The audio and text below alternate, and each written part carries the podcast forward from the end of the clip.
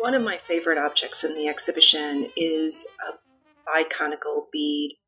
It's an object that I've known of for a long time. It's in the collection of the Detroit Institute of Art. It dates to the late 18th or 19th century, and it was probably made in Senegal. It's quite large. It's 2 to 3 inches in diameter at its widest point. A biconical bead basically looks like 2 ice cream cones that are put together at the mouth. And so this is a bead that I first saw illustrated in a book in the 1990s. And I've just always loved it. And it was only through this project that I've come to understand where the that bead shape comes from. It's actually a bead shape that originates in the medieval period and possibly even before. And it's really widespread across the Islamic world. And that is the voice of Kathleen Bickford Berzock, and she's describing her favorite object from the collection she curated for Northwestern's Block Museum of Art, titled Caravans of Gold, Fragments in Time. After it closed at Northwestern in July of 2019, it traveled to the Aga Khan Museum in Toronto, where it is running until February 2020. And then starting April 8th, it'll be at the National Museum of African Art at the Smithsonian Institute, where it will be until November 29th, 2020. The exhibit is a history of medieval Africa, drawing off of discourses of globality, migration, language, and religion. Released alongside it, and the reason we're talking to Kathleen today, is the exhibit's catalog, which was produced by both Princeton University Press and the Block Museum 2019. It's not your conventional catalog.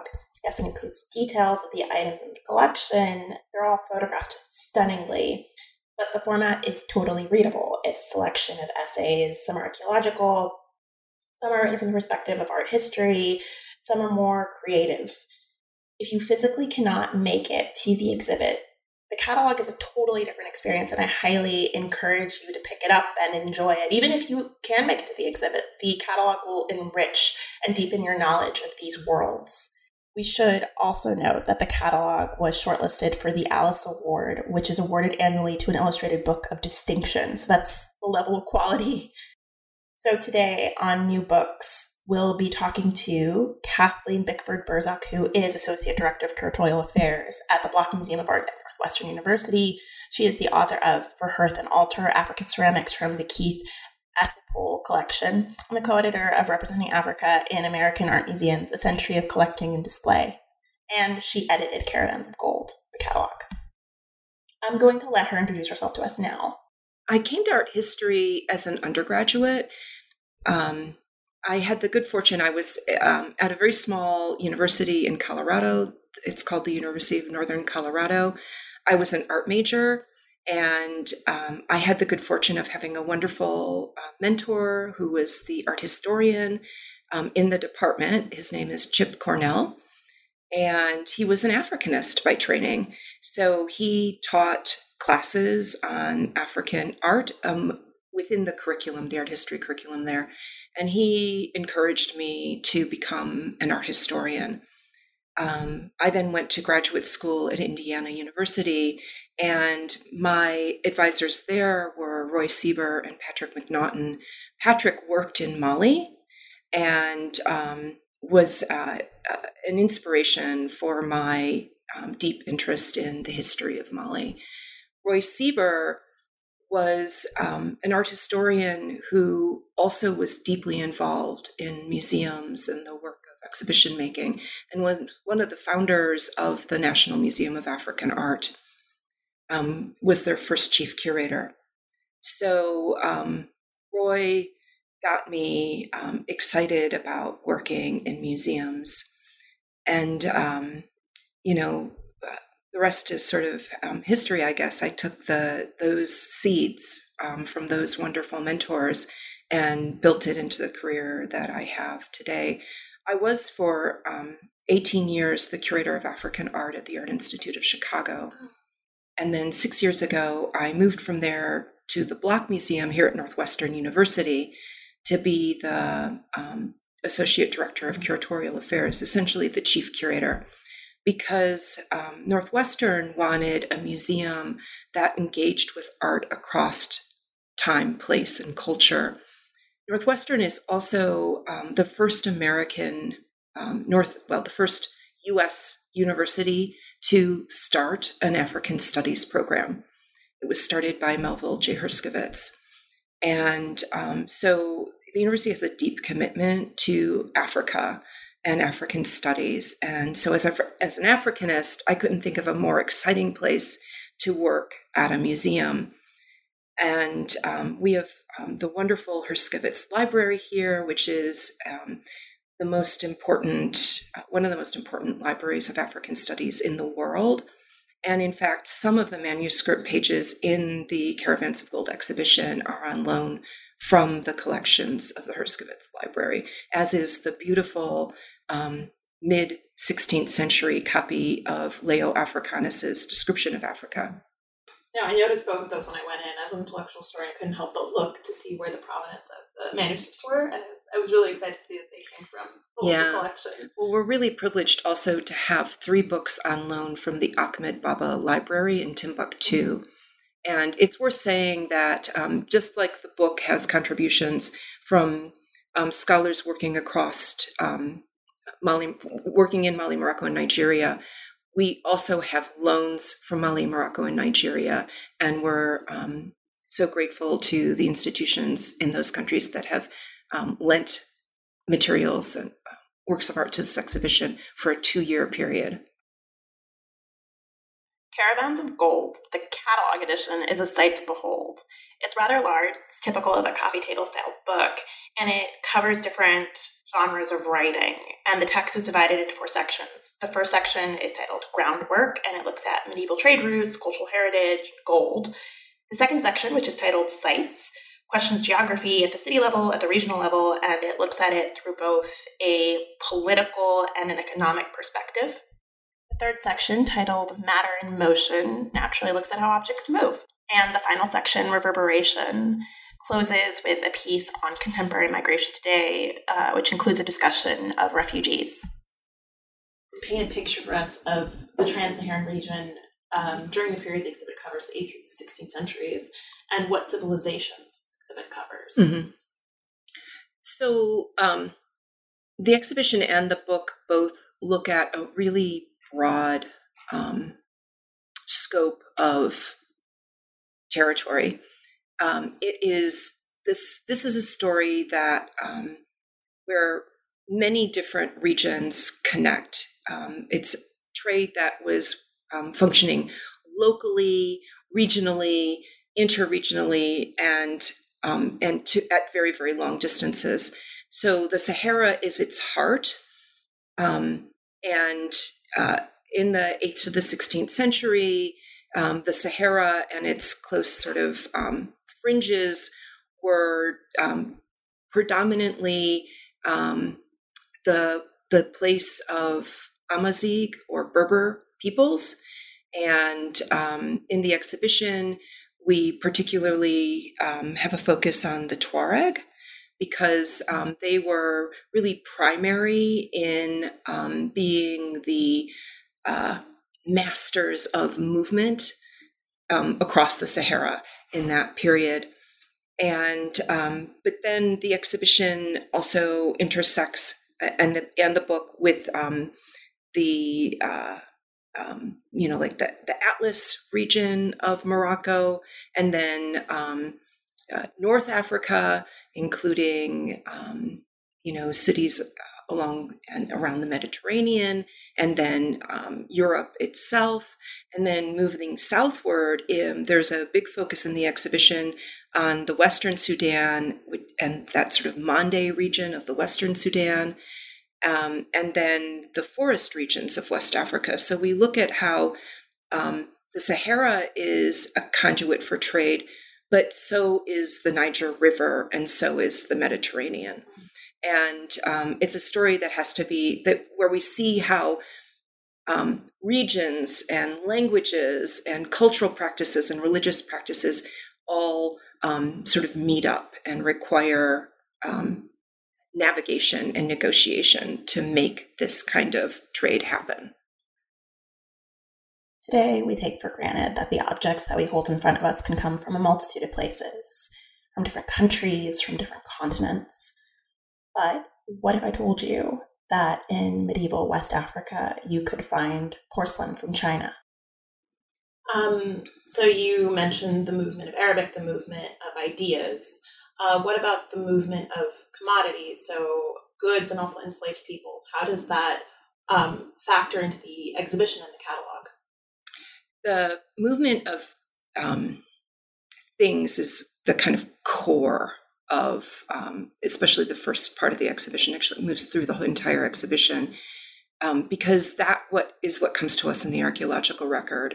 And so another one of the contributors of the catalog, Abdallah Fili, who's a Moroccan archaeologist, has called the project an homage to archaeology.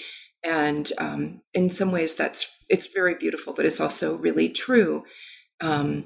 So in the archaeological record, we find fragments of things that were part of that past.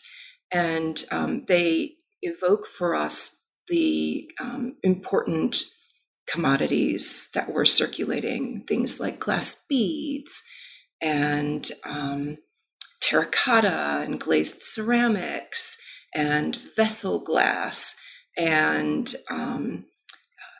copper and its alloys and gold. So this is what the sort of starting point is for the exhibition. But we can't imagine the movement of all those materials without also thinking about and seeing the movement of people, and then the movement of languages, the movement of religious practices, the movement of ideas. And of course, slavery is perhaps one of the hardest things to make tangible through an art exhibition, because while it's written into the texts of the time, there aren't a lot of material, or actually I don't know if any material remains of the medieval period that make it tangible in terms of trans-Saharan trade. So we reference it in the exhibition by referring to the descriptions in Arabic of trans-Saharan trade that are contemporaneous with the medieval period. So writers like Al-Bakri and Al-Umari and Ibn Battuta and others. And then we also look briefly at the Gnawa cultural practices in Morocco, and how people who identify as Gnawa in Morocco are identifying as the descendants of enslaved West Africans. Caravans of Gold, both as an exhibit and as a catalog. And I think you're starting to see that we're both talking about the exhibit and the catalog because they're so much intertwined, even though both can be consumed as different objects. So the exhibit and the catalog are both trying to disrupt your notions of what is medieval, what is global, what is Arabic, what is African, what is Muslim. But what about something more basic? What about what we consider cities? Okay, so if we can take we can move over from things that do move to things that don't move, cities and settlements, because that's quite a big part of the exhibition. I mean, I really like what you said about one of your authors, how the exhibition is an homage to archaeology, because when you pick up the catalog, it's this gorgeous, heavy coffee table book, and it really does, I think, honor the objects in the exhibition. When I saw the exhibition, all the objects looked familiar, and it was partially because they were photographed so beautifully and so well that you could appreciate them in person just as well as you could appreciate them on the page. So it is really an achievement itself. But the articles in it, I was surprised to see. I mean, easily the first half, the first 75%, is archaeology that's really woven in well with the history of the period. So I felt like I was getting a history lesson, but I was also getting quite a lot of information about the history of contemporary archaeology as well, which was phenomenal. Yeah. And to see sort of the discovery and the rediscovery of all these places that in your mind are almost imaginary, all these legends associated with, like such a Lhasa. So can you speak to sort of the role of cities and urban settlements in trans-Saharan trade in the period that the exhibition covers? Sure. So the exhibition focuses on three major archaeological sites in the Saharan region, and then three additional sites in the forest region and in the Central Sudan. So the three Saharan sites are Sijil Massa in present-day Morocco and Tadmekka and Gao in present-day Mali. We selected those sites because they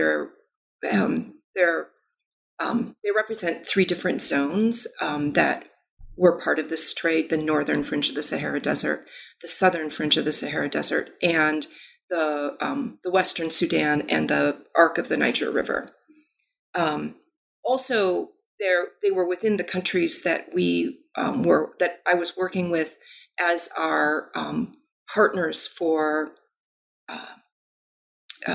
requesting loans of materials to be in the exhibition. So the exhibition has loans from Mali, Morocco, and Nigeria. There were other sites that could have been in this exhibition in Mauritania, in Senegal, in Niger, in Ghana, and Burkina Faso, but exhibitions have to be pragmatic at a certain level, right? You have to do what you can achieve. And so partnering with three African countries was the capacity that we had for and still achieve the project. So it's interesting, and I think not widely known, that urbanism existed in the Western Sudan from at least the 4th century and even possibly before. The same is true in the Central Sudan, and there are sites in the forest region of West Africa that date to the 8th century, and they're well developed, and that makes you think that surely there was urbanism in the forest region also well before the 8th century. So as in the 8th century, as trans-Saharan trade begins to amp up, that's not happening within a vacuum. That's building on already well-established trade networks. And there's even movement across the Sahara that predates the 8th century. So the exhibition moves both through place and through time.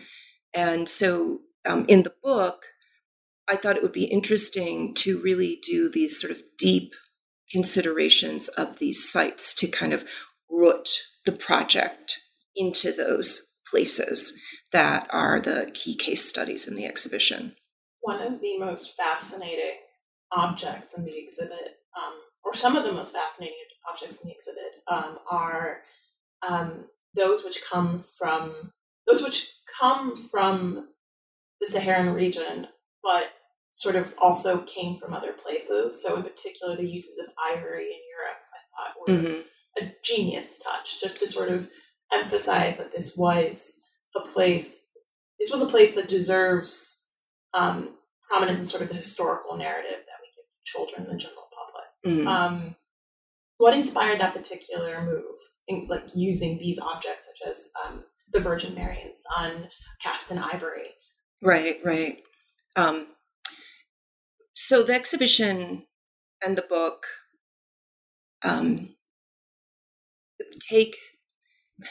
let me just take a step back and say that I've been thinking, as I've been working on this project, I've been thinking a lot about the nature of globalism.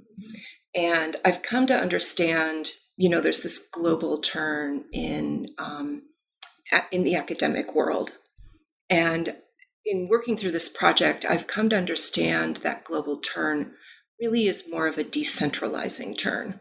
So globalism in this exhibition, and for me, is about looking at the world from many different perspectives. And as you shift perspective, you see things differently, and you don't get a complete picture, a full, well-rounded picture, unless you make those localizing moves. And so that is reflected in both in the book and in the exhibition itself. So, what we've done in the exhibition, in a sense, is to place the Sahara and its close hinterlands at the center. And we've sort of pushed Europe to the margins. And we've asked the question, which seems so obvious, where did that come from? So we start with that where did that come from question with gold, and we open the exhibition with a lot of different examples of gold work from outside of the Western Sudan, but it's all gold that we've good reason to believe originated from sources within the Western Sudan. So when you look at gold fittings that were found in Spain that date to the 12th century, or you look at the gold leaf calligraphy on a page of the Blue Quran, or you look at gold that is on the back of a Sienese panel painting from the 14th century or the 13th century, we're asking, where did that gold come from? And the answer is it came across the Sahara Desert through trade. And then when we get to a later part of the exhibition and we're looking at the long reaches of Saharan trade, we return to this idea with ivory. And again, we ask that question, where did the ivory that is so it's so iconic in our thinking about medieval Christian material, the medieval Christian material world, Gothic ivories are iconic things. And the answer to that question is that ivory was coming across the Sahara Desert through trade.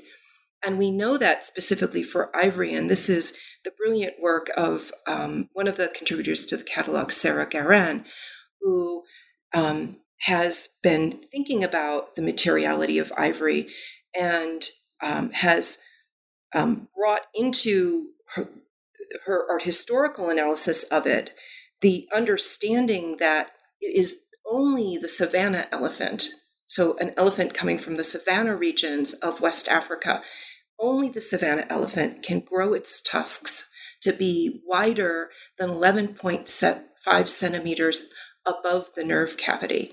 So in the Gothic period in Europe, there is a Renaissance or kind of a resurgence of ivory carving at a scale that hadn't ever been seen before, or not for a very, very long time.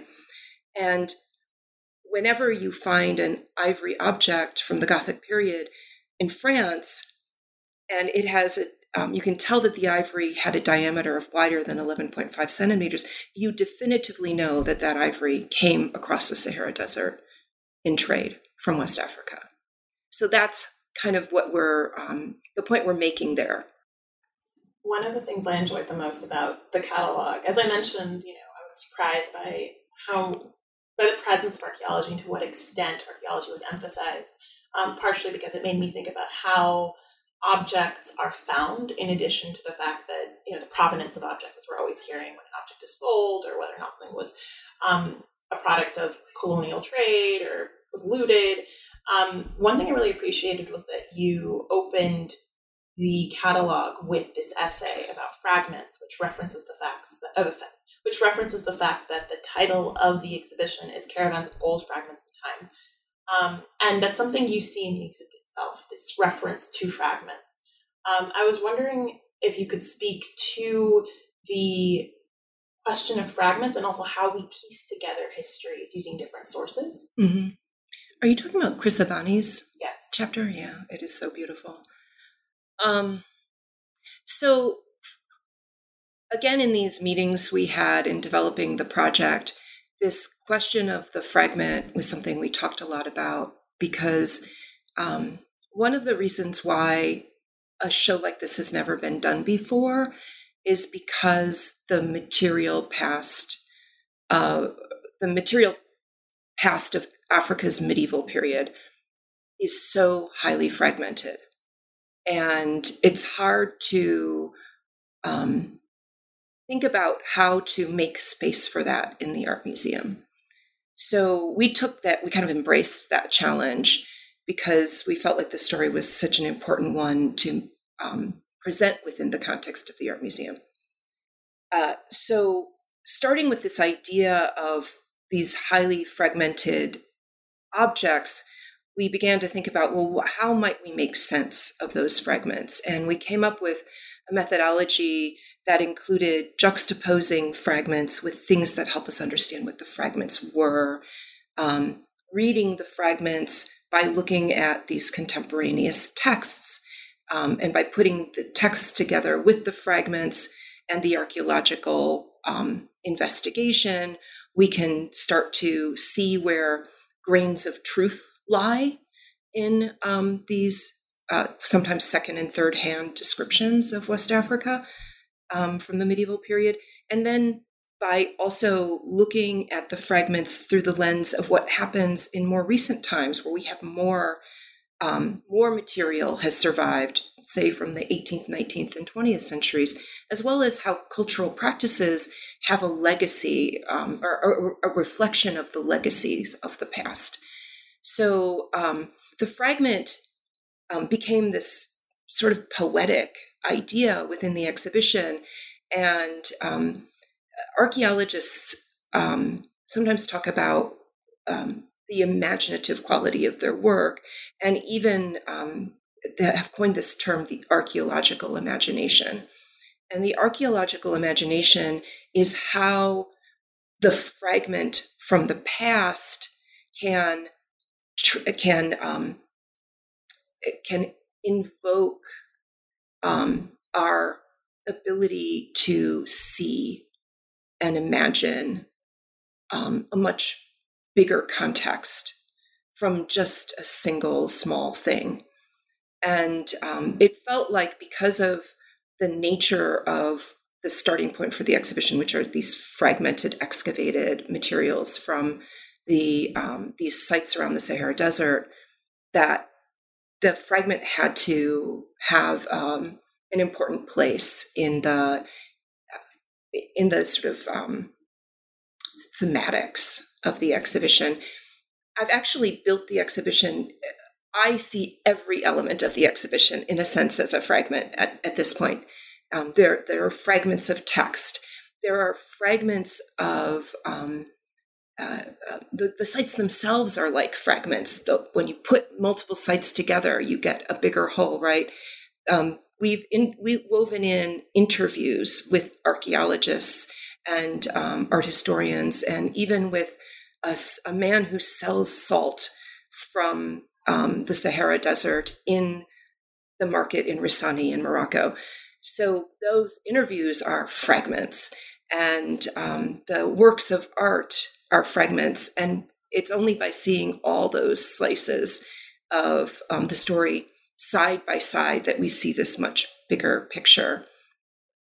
No, I really enjoyed it. In particular, actually, the fact that you couch the period, the 8th through the 16th century, with objects from that predate that, and objects that come from the 19th or the 18th century, because I think it's exactly what you said, that there are these continuities that do exist. As much as we think of history as a rupture, as a foreign land, the past as a foreign land, I think you really get the sense that the present can tell us a lot about the past. In particular, I actually saw that represented in the prayer beads from the 18th century, I believe, because that's a practice that continues today. 19th or 20th century, yeah, those are beautiful. But they also look very different from things I've seen made by North and West African artisans. Mm-hmm. And I was thinking the whole time I was looking at it, I was like, well, how is this different? How is this the same? What does that have to do with trade? What does that have to do with colonialism? What does that have to do with the nature of religious practice? It's this really convoluted question, and it touches on all these different subjects that these themes that, rather than subjects, that you interweave into the exhibition itself. Mm-hmm. I want to say one more thing about the fragment that you just reminded me of, because there is that idea of the past, right, is a rupture. But what the beautiful thing about the fragment is that it makes the past present. So in the exhibition, I felt so strongly about having the actual fragments in the exhibition, because they're the time travelers. They exist in the present, but they're of the past. And by being in their presence, by looking closely at them, it's almost as if we can connect to the past through them. So because this is an art exhibition, we privilege the importance of actually being in the presence of the thing. And the book is a companion to that experience. Mm-hmm. So the book does its own work that's different than the exhibition, but the exhibition is very much about being in the presence of the thing. There's a social consciousness to this exhibition and to its companion book. History museums, academia, they are not neutral. So now Kathleen is going to comment on the catalog's entry on migration, which mentions, of course, refugees and forced migration. You had asked that question about Chris Abani's chapter about fragments, but another, I think, important chapter in the book is the last chapter of the book, which is the chapter about migration today.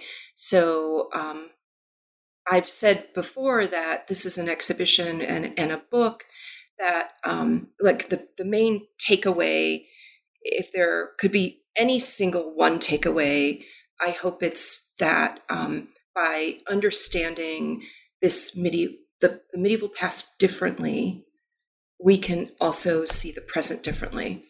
And the last chapter of the book is an important part of that. It talks about migrations across the Sahara today. It's written by Galia Benaria, who is a faculty member here at Northwestern and founded an institute for on forced migration.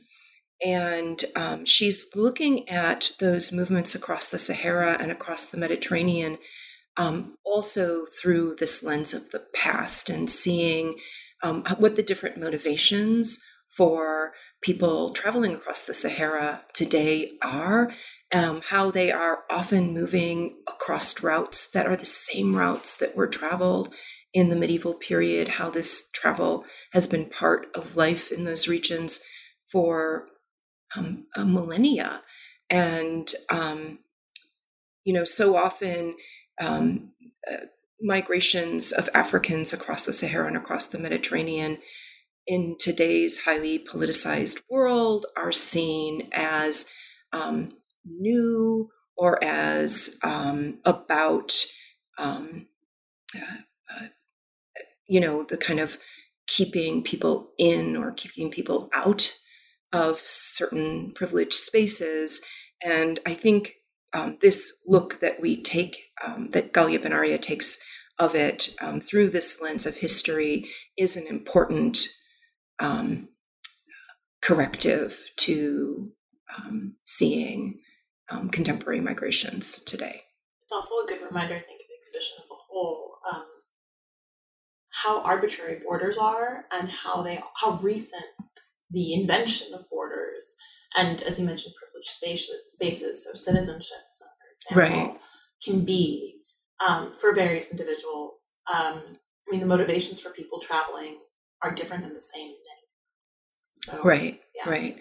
And one of the things Scalia points out is that in many cases, people are wanting to travel for short periods of time, right? They're wanting to go and come back. And I think that's often left out of the way that the story is told.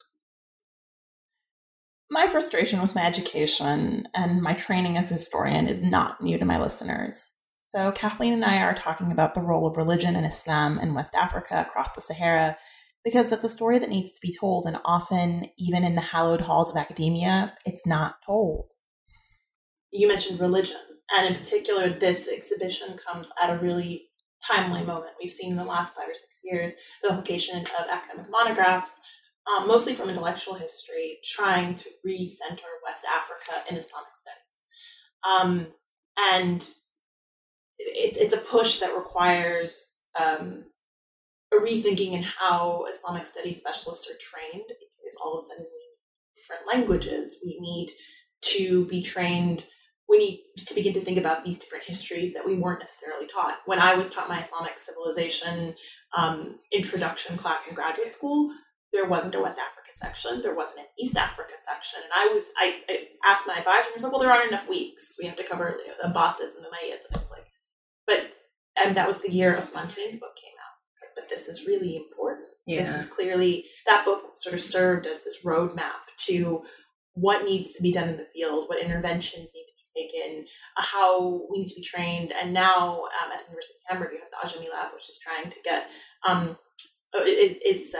training specialists in different scripts, different languages, so that they can access these manuscripts.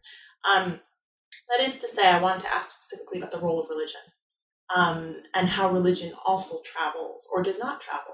Sometimes things don't necessarily implant when they travel. Mm-hmm, mm-hmm. Here at Northwestern, we also have the Institute for the Study of Islamic Thought in Africa. It's an amazing program and involves, you probably know about it, but the study of the intellectual tradition in the Arabic language as it originates and grows within the Islamic world in Africa, sub-Saharan Africa. So there was a time, in a much earlier manifestation of this idea, where I, in the 90s, I had an idea to do an exhibition about Islam in Africa. And for various reasons, that exhibition didn't have legs. But I never left the idea totally behind. And when I started working on this project, it was in an effort to revisit that idea. What I like about what I ended up doing with this project is that it's an exhibition about that's really grounded in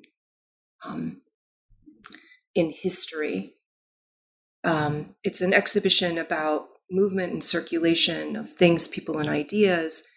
But Islam is an important facet of that story. So it's not an exhibition about Islam in Africa, but it's an exhibition where Islam and Arabic are important parts of the story.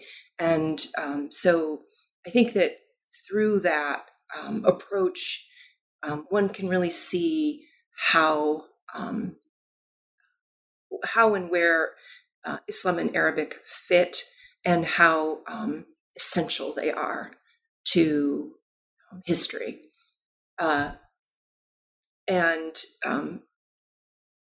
It's impossible to kind of break apart the movement of trade, the movement of Islam, and the movement of Arabic. They go together. And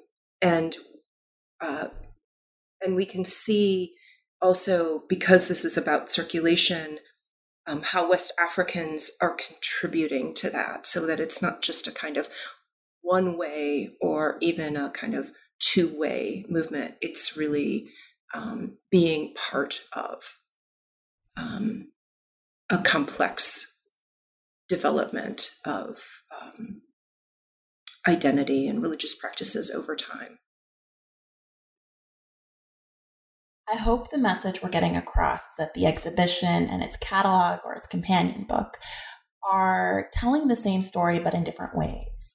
So if you can't make it to the exhibition yourself, I highly recommend getting a hold of the catalog if you can afford it, if you can find it at a public library, and enjoying what it has to offer, because it does tell the same story in a different way. And the more process-driven side of me wanted to know exactly how they were built to complement one another. So Kathleen's going to tell us all about it. How are the book and the exhibition meant to be different? I mean, did you prepare them for different audiences? Are they meant to be consumed together? What was the conception behind both in relation to one another? So we believed strongly that the project was important, and exhibitions are ephemeral, right? They're up for a while and then they're gone. So we wanted the project to have a lasting legacy, and there hadn't been there hasn't been a book that brings together this broad a scope of inquiry about West Africa and trans-Saharan trade. So we felt that this subject deserved a really substantial publication that would would add to the story we're able to tell in the exhibition. So we consider the book to be a companion publication, not an exhibition catalog. It doesn't publish every object in the exhibition, but it publishes many of the objects that you'll see in the exhibition. It also publishes things that aren't in the exhibition, but mostly it goes into much deeper depth about the different components that are in many respects sort of told in broad brush strokes in the exhibition. So the book has 19 chapters. It has 21 contributors working across 3 continents, and it is unabashedly interdisciplinary. The project is involved art historians, archaeologists, historians, and specialists in comparative literature, as well as anthropologists and others. And so in the book, there are contributions from across these disciplines. And each one is written in the sort of voice of that particular discipline. It also features specialists working across regions. So you know that our areas of specialization sometimes end up being quite compartmentalized also by region. So we have specialists who work in sub-Saharan Africa, in the Saharan region, in Europe, in North Africa. And we bring all of that together in a single book. So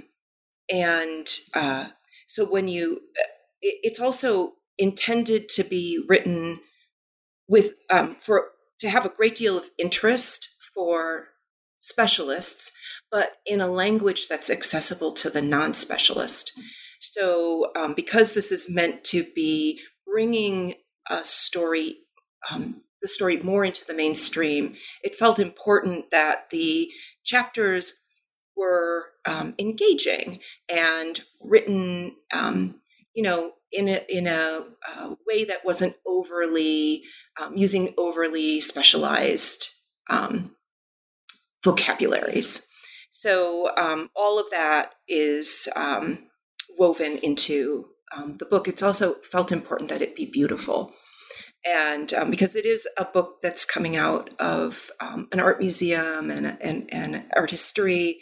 And so we actually worked with photographers in Mali, Morocco, and Nigeria to photograph, in some instances for the first time, things that are seen in the exhibition catalog.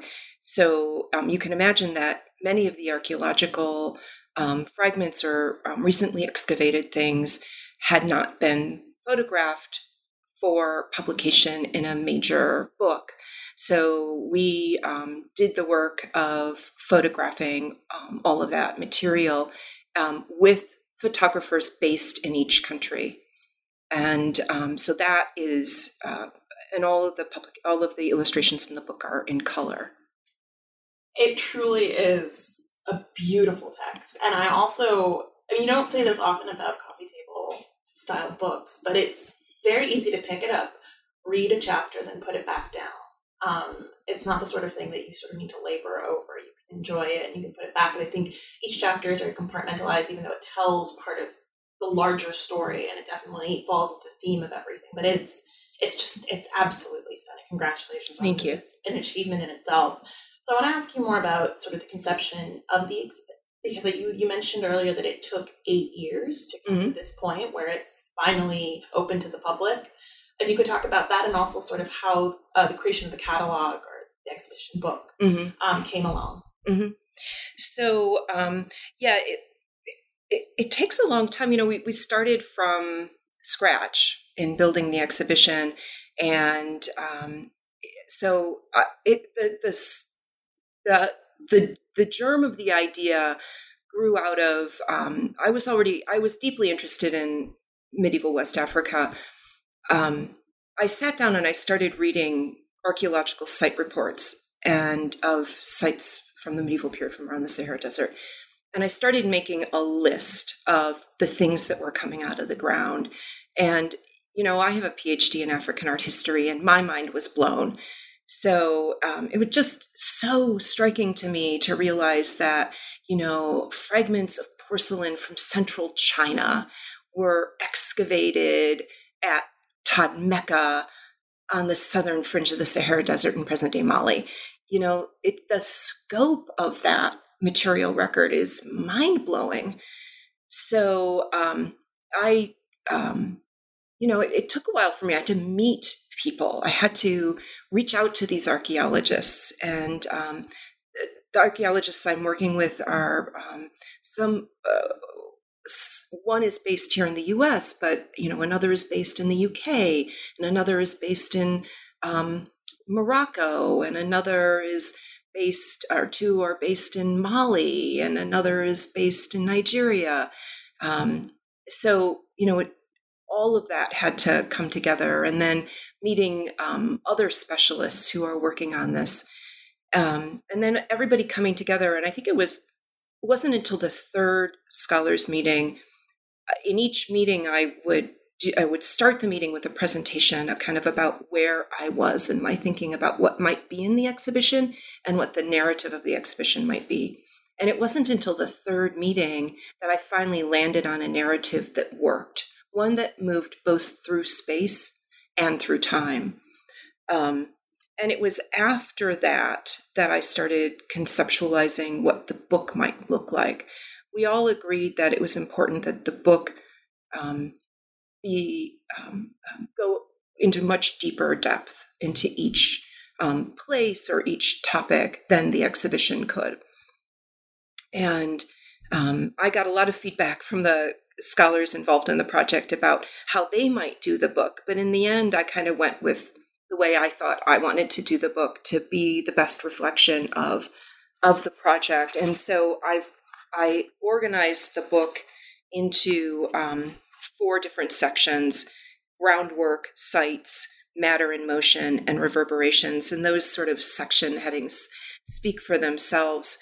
But you know, as you read through the book, each chapter is, in a sense, like this fragment of information, and it is meant to kind of convey a whole. When I visited the exhibition Caravans of Gold, I actually went twice in one day. So I went before I interviewed Kathleen, and that was about 9 a.m. in the morning. And then I went around 11. And when I went at 11, it was bustling. I have never seen a museum space that alive with excitement, with people moving back and forth and looking at objects and comparing them. And I'm not talking about small children. I'm talking about fully grown adults who are captivated by the objects on display and the way they were displayed. So I asked Kathleen about this. Who were they targeting when they built this exhibition? I mean, if exhibits, if museums, if academia is not neutral, what message were they trying to send, and how was it received? This is an exhibition that is taking some very specialized studies, bringing them together, and then kind of filtering them for a general public, because we feel that this is a story that needs to move into the mainstream.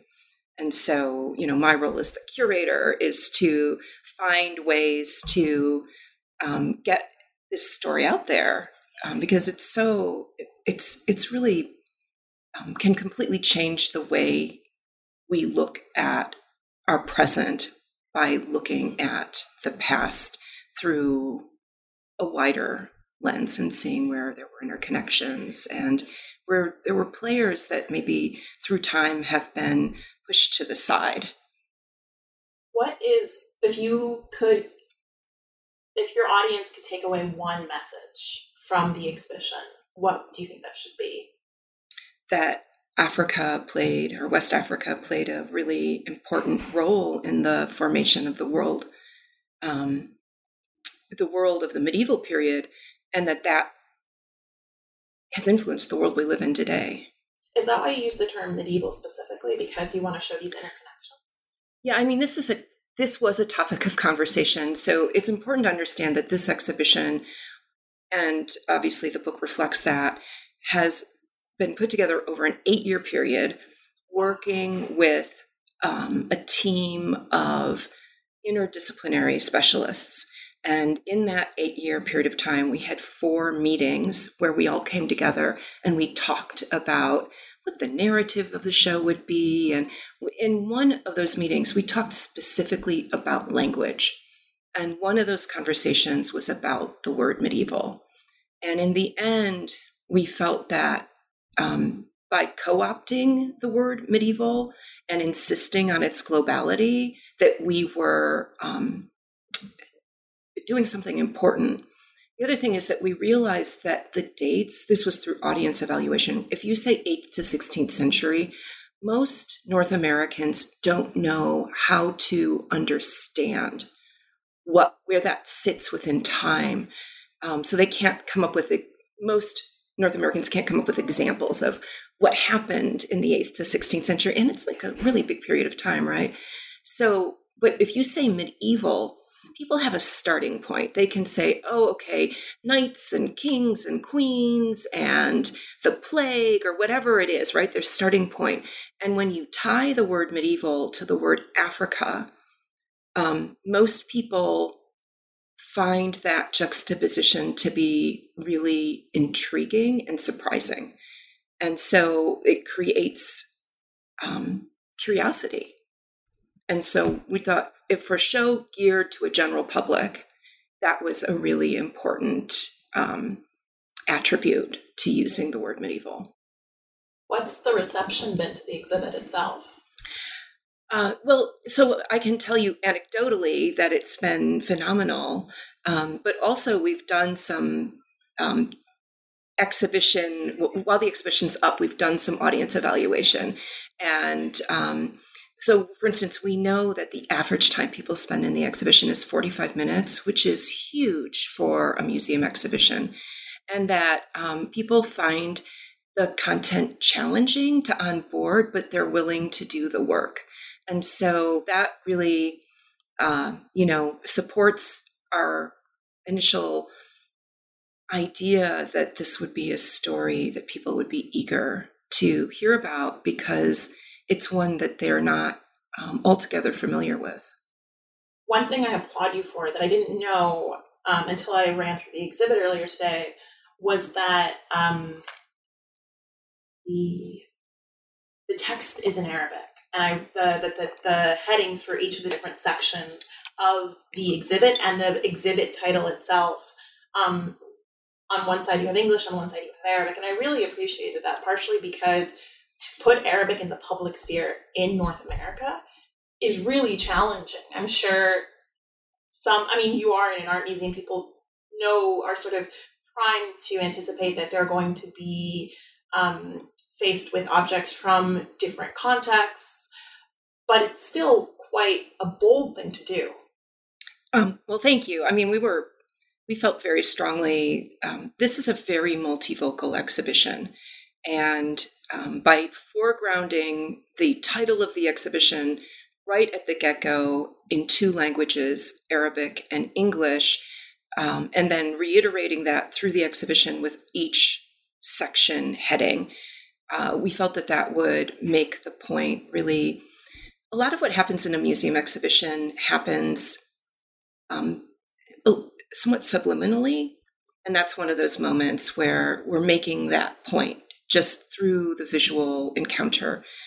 So it's not that we thought a bunch of, Arabic speaking people would be coming and they would need to read that text. We were making a point through its use that this is an exhibition that from the start has to be seen through multiple lenses, and that Islam and Arabic are an important part of this story. I think that's one thing you foreground really well by the use of texts, because you have a certain section of the exhibit where you have texts in Arabic or in Ajami, I think some of them are Ajami. And what I like about that, the use of the Arabic in the actual signage, is that Arabic isn't otherized as simply a category or an artifact. It's part of the nature of the exhibit. It signals that your partner is abroad, but then you have the artifacts, and all of a sudden the artifacts are part of this living language because you see the Arabic text, but then you actually see the texts themselves. Mm-hmm. But the texts themselves, I think, do a really excellent job of, and I think this is included in the book, but anyone who's familiar with Islamic studies or Middle Eastern history, North African history generally, or the history of the Muslim world, knows that Arabic is basically the Latin of the Muslim world. It's a living language. It's used in ways that Latin perhaps was not in the same period, but it is the language of intellects. Yes, right. So Arabic, of course, is one of the things that moves across the Sahara Desert in the medieval period.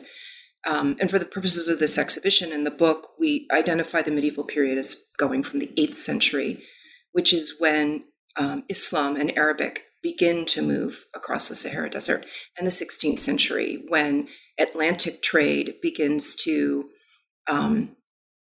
dominate over trans-Saharan trade.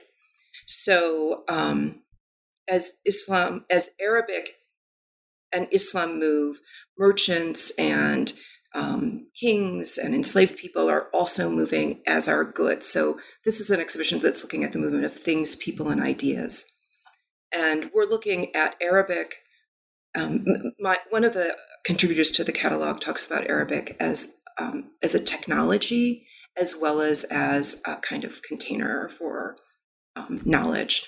And so we look at it in both of those frames in the exhibition, and also how West Africans very early on begin to contribute to an intellectual tradition using the Arabic language.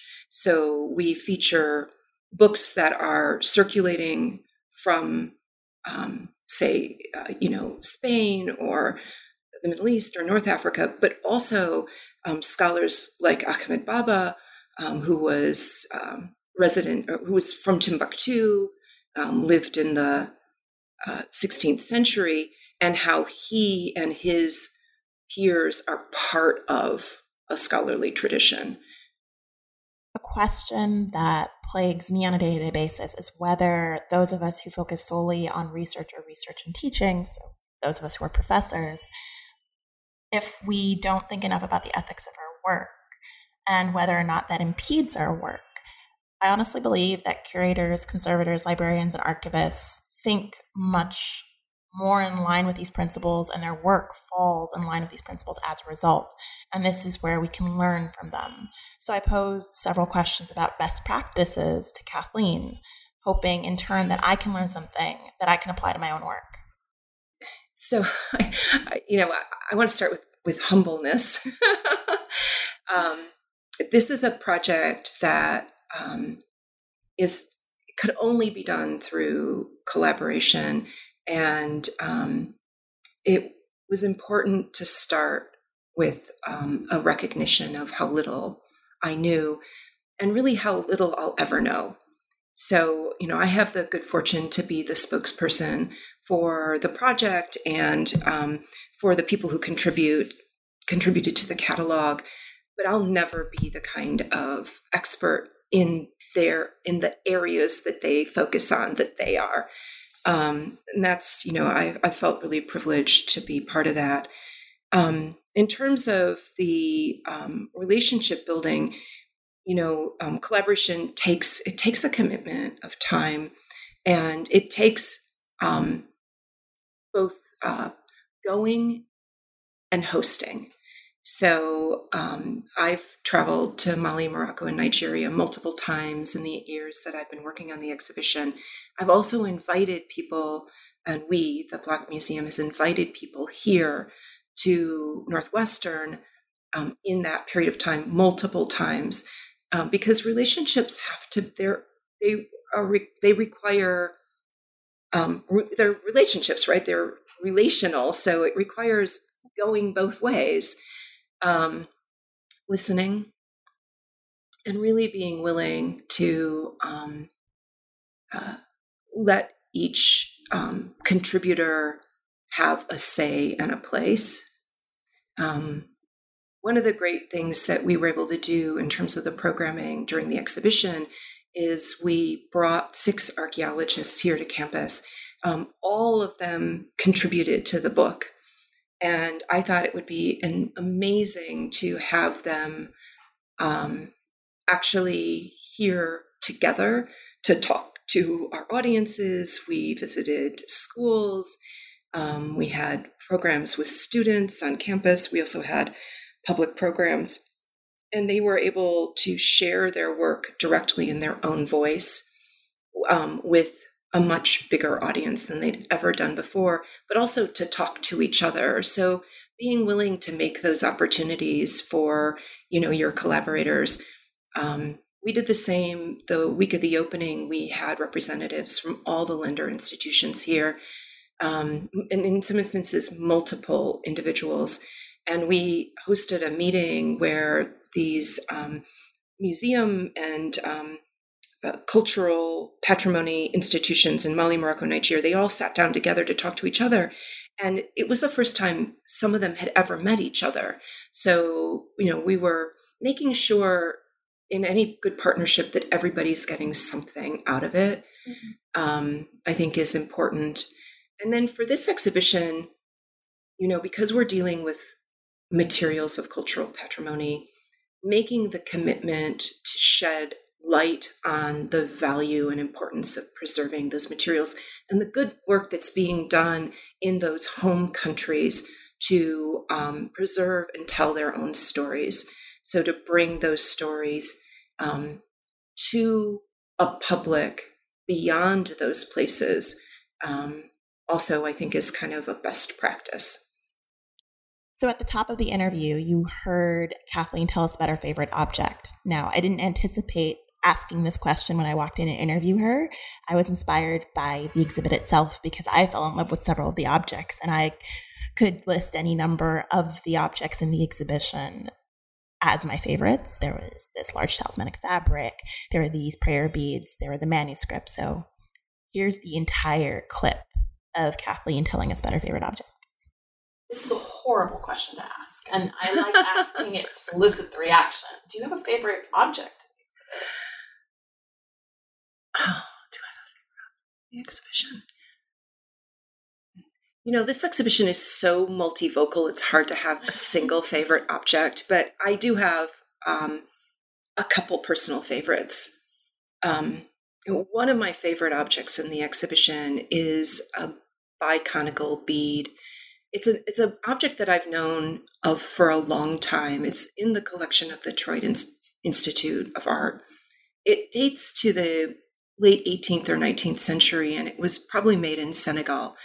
It's quite large. It's 2 to 3 inches in diameter at its widest point. A biconical bead basically looks like 2 ice cream cones that are put together at the mouth. And so this is a bead that I first saw illustrated in a book in the 1990s. And I've just always loved it. And it was only through this project that I've come to understand where the that bead shape comes from. It's actually a bead shape that originates in the medieval period and possibly even before. And it's really widespread across the Islamic world. And it made its way across the Sahara Desert in the medieval period. So, for instance, at Gao, they have excavated small terracotta beads from a medieval context that are miniature biconical beads. So we can see that it's a really distinctive shape. That shape is traveling in the medieval period. And in this bead from the Detroit Institute collection, you can see how that bead form has also traveled through time. And in fact, you can still buy biconical beads in markets or from goldsmiths in Bamako or in, Agadez in Niger. So this is a bead form that is rooted in the medieval past, but is hugely relevant still to this day as a kind of representation of identity. And they're just so beautiful. That was a particularly nasty question to ask. It's asking you to pick a child. Well, I mean, another one that we have to talk about, of course, is the Tata-seated man. This is an almost life-size cast copper figure of a man seated in a very naturalistic pose. And it comes from the forest region of Nigeria. It was almost certainly made at or near the city of Ife, but it was found in the town of Tada, which sits right on the banks of the Niger River. And it's cast from pure copper with just traces of arsenic and tin in the copper, which is phenomenal, a phenomenal feat, casting pure copper. It was made in the 13th or 14th century, and it represents an elite individual, probably some kind of leader, whether a religious leader or a political leader. And for the purposes of this exhibition, what's really intriguing about it is where that copper comes from. So there's only been one isotopic test of the copper undertaken, but that test suggests that the origins for the copper might in fact be the Alps region of Europe. It might come from the French Alps. And so we know that copper was one of the commodities that was circulating widely in this Mediterranean and Saharan world in the medieval period.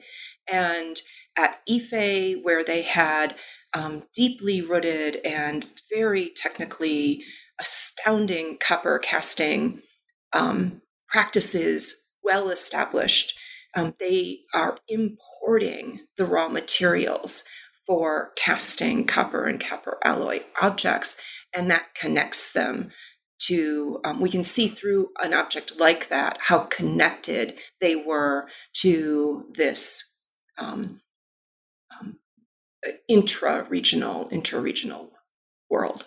I want to thank you for sticking around for a rather unconventional interview. Yes, we were talking about the catalog or the companion to this exhibition, but we spent a lot of time talking about the exhibition as well. Also, I'm traditionally the host for the Middle East Studies channel, and this is more West Africa, the Sahara, and it was a little out of my wheelhouse, but it's an area that I seek to educate myself more on, and I wanted to bring that to this audience in particular. So if you're a longtime New Books listener, you know what I'm about to ask Kathleen, and it's basically, what's she up to now? So I always sort of end the interviews with, first off, congratulations. It's a beautiful exhibit. It's a phenomenal book, and I think the book will ensure that the exhibition of all the hard work and the collection, the curation of the objects will live on, and the themes will live on, I hope. But I always ask, what are you working on now? What are your projects that you've sort of got in the docket?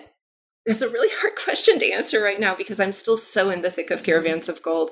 The exhibition, of course, is traveling to the Aga Khan Museum in Toronto and then to the National Museum of African Art. It will continue to travel through the end of 2020. And we're closely involved in working with our partner venues on the movement of the exhibition. In many cases, we travel with it. I'll be talking at both of those venues. And so there's also been a great deal of interest in the project from other institutions. And so I'm involved in talking to them about how it's been done. And there's been huge international interest in the project. We've actually had press in 16 different countries. So it doesn't feel like, even though it's going to be closing soon at the Block, that it's by any means over. But I'm also working on what's coming next in the short, middle, and long run here at the museum. And part of my job is to make sure that we have a really balanced program. And one that is global in scope, and so I'm thinking about what other exhibitions can we present here at the Block Museum that continue to tell these stories about through time and place.